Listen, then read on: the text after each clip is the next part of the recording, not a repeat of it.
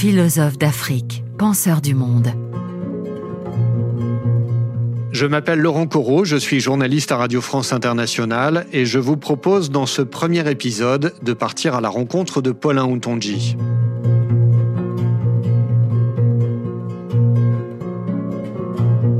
La philosophie africaine moderne a eu ses défricheurs, ceux qui ont libéré le débat de ce qui pouvait gêner la germination des idées.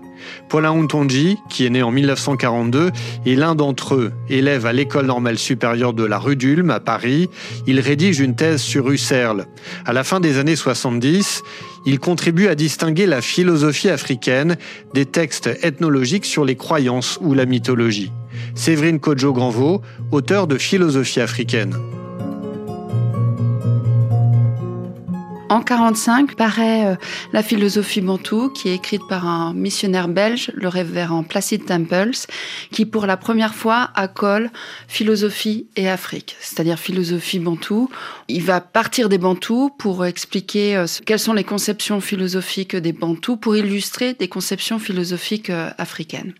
À la suite de Temples, il y a un certain nombre d'intellectuels africains qui vont faire le même exercice pour euh, les Dogons, les Akans. Enfin voilà, on a une espèce de lecture euh, ethnique, j'ai envie de dire, de la philosophie, où on va essayer de dire quelles sont les représentations, euh, les conceptions du temps, de, Dieu, de, l'espace, etc., pour un certain nombre de peuples. Untonji, il arrive en disant ça, c'est pas de la philosophie, c'est une lecture ethnologique.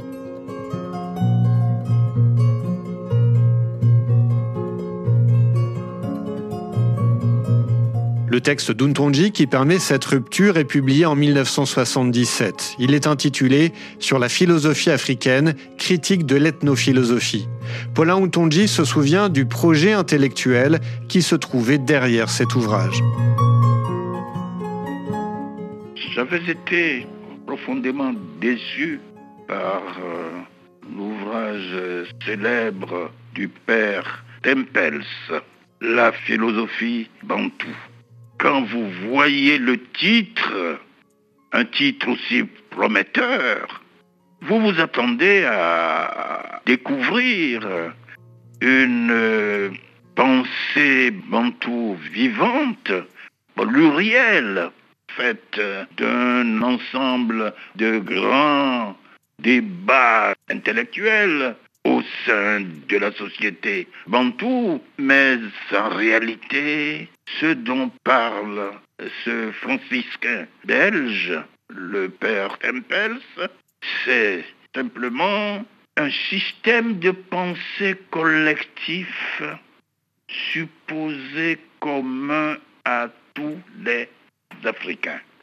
Ce n'est pas exactement le sens du mot philosophie quand on évoque la philosophie grecque, la philosophie française, euh, la philosophie allemande. Donc, euh, je me suis dit, mais pourquoi donner un autre sens au mot philosophie quand on y adjoint l'épithète africaine?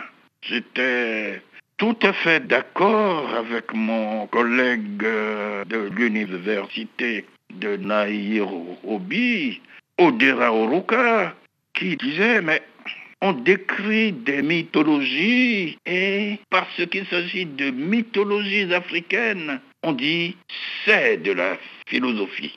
Donc je voulais conserver au mot philosophie le même sens que n'importe où dans le monde.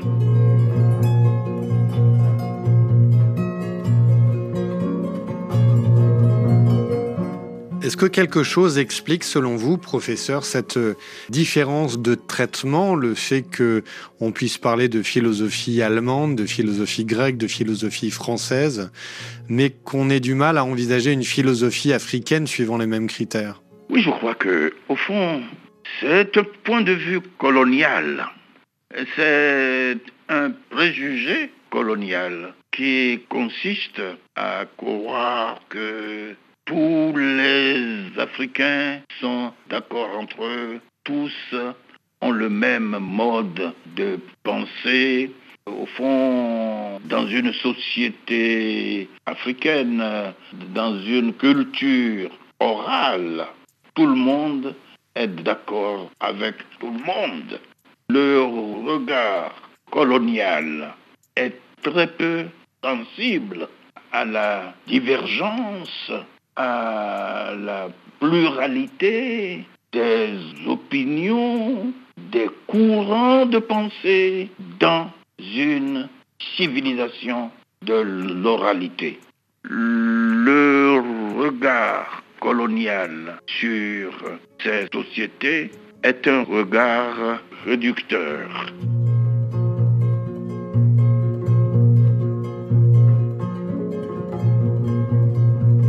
Le retentissement intellectuel de ce livre est important. Comme l'explique Séverine Kodjo-Granvaux, la critique de l'ethnophilosophie alimente, à la charnière des années 70 et 80, le débat sur la philosophie africaine.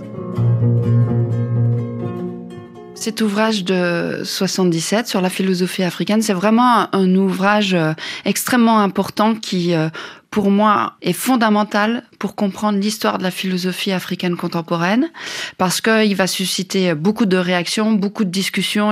Vraiment ce qu'on appelle le débat sur la philosophie africaine qui s'appuie sur cet ouvrage-là et d'autres ouvrages qui sont écrits notamment, je pense, par des auteurs comme euh, Fabien Iboussiboulaga. Et euh, ce qui est très intéressant, c'est qu'à partir du moment où il a fait la critique de l'ethnophilosophie, Utonji va essayer de réfléchir à quelles pourraient être les conditions de possibilité d'une philosophie africaine qui soit pas de l'ethnologie.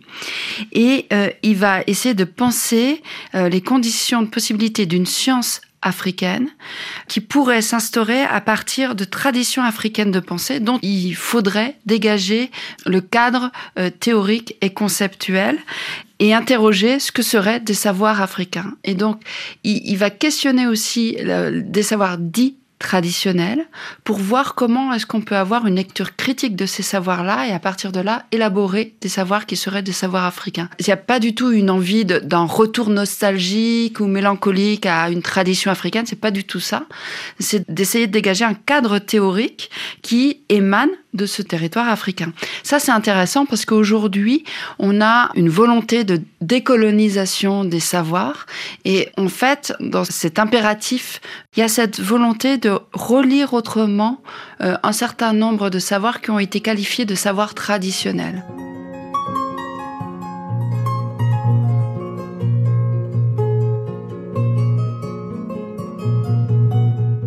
Ces savoirs traditionnels sur lesquels peut se construire une science africaine, c'est ce que Untonji appelle dans ses textes les savoirs endogènes.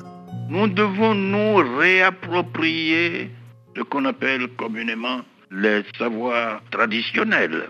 Ils existent, par exemple, dans le domaine de la médecine et des recettes thérapeutiques transmises de génération en génération, on devrait de manière méthodique recueillir et tester ces savoirs.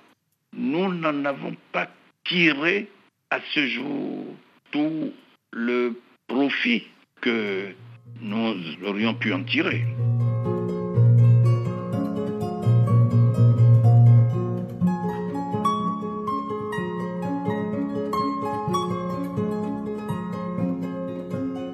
Paulin Outonji pense également l'universalisme, avec un message qu'on retrouvera chez d'autres auteurs.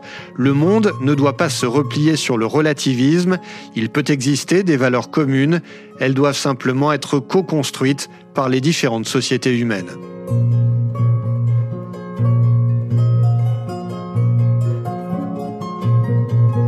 L'universalisme classique n'a été en réalité qu'une euh, version édulcoré de l'eurocentrisme.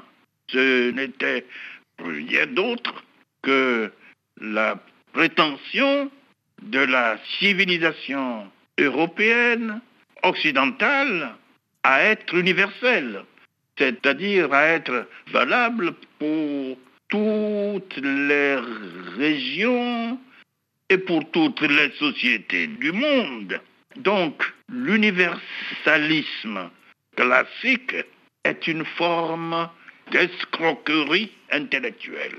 Mais je dis simplement que la bonne réponse ne consiste pas à se replier, à s'enfermer dans un relativisme qui renoncerait à chercher des valeurs valides pour tous les pays. Je dis simplement, l'universel doit être une construction commune et toutes les sociétés du monde, toutes les cultures du monde, sur un même pied d'égalité, doivent construire l'universel.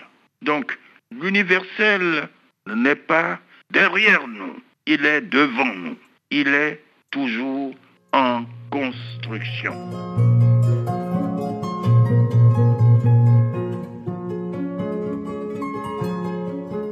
La philosophie d'Untonji, par ailleurs, est une philosophie de l'engagement et de la responsabilité individuelle, des options que le philosophe relie à son histoire familiale. Je crois qu'il est important de noter que ma famille appartient à la minorité protestante. Je m'appelle Huntonji.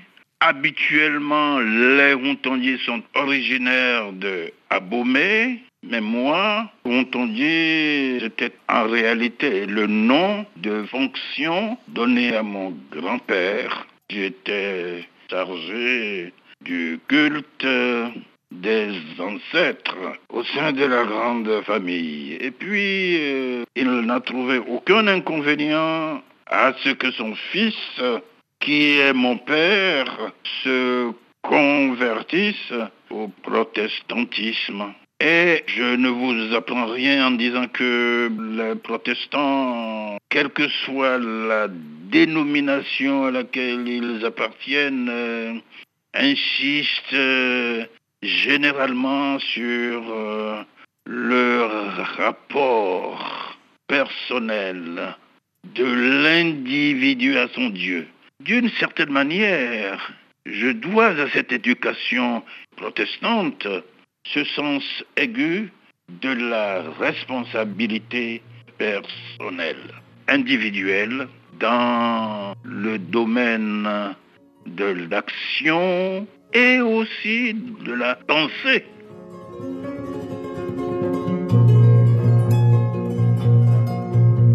Paulin Untonji a donc publié en 1977 sur la philosophie africaine, critique de l'ethnophilosophie, mais également en 1994 Les savoirs endogènes, pistes pour une recherche.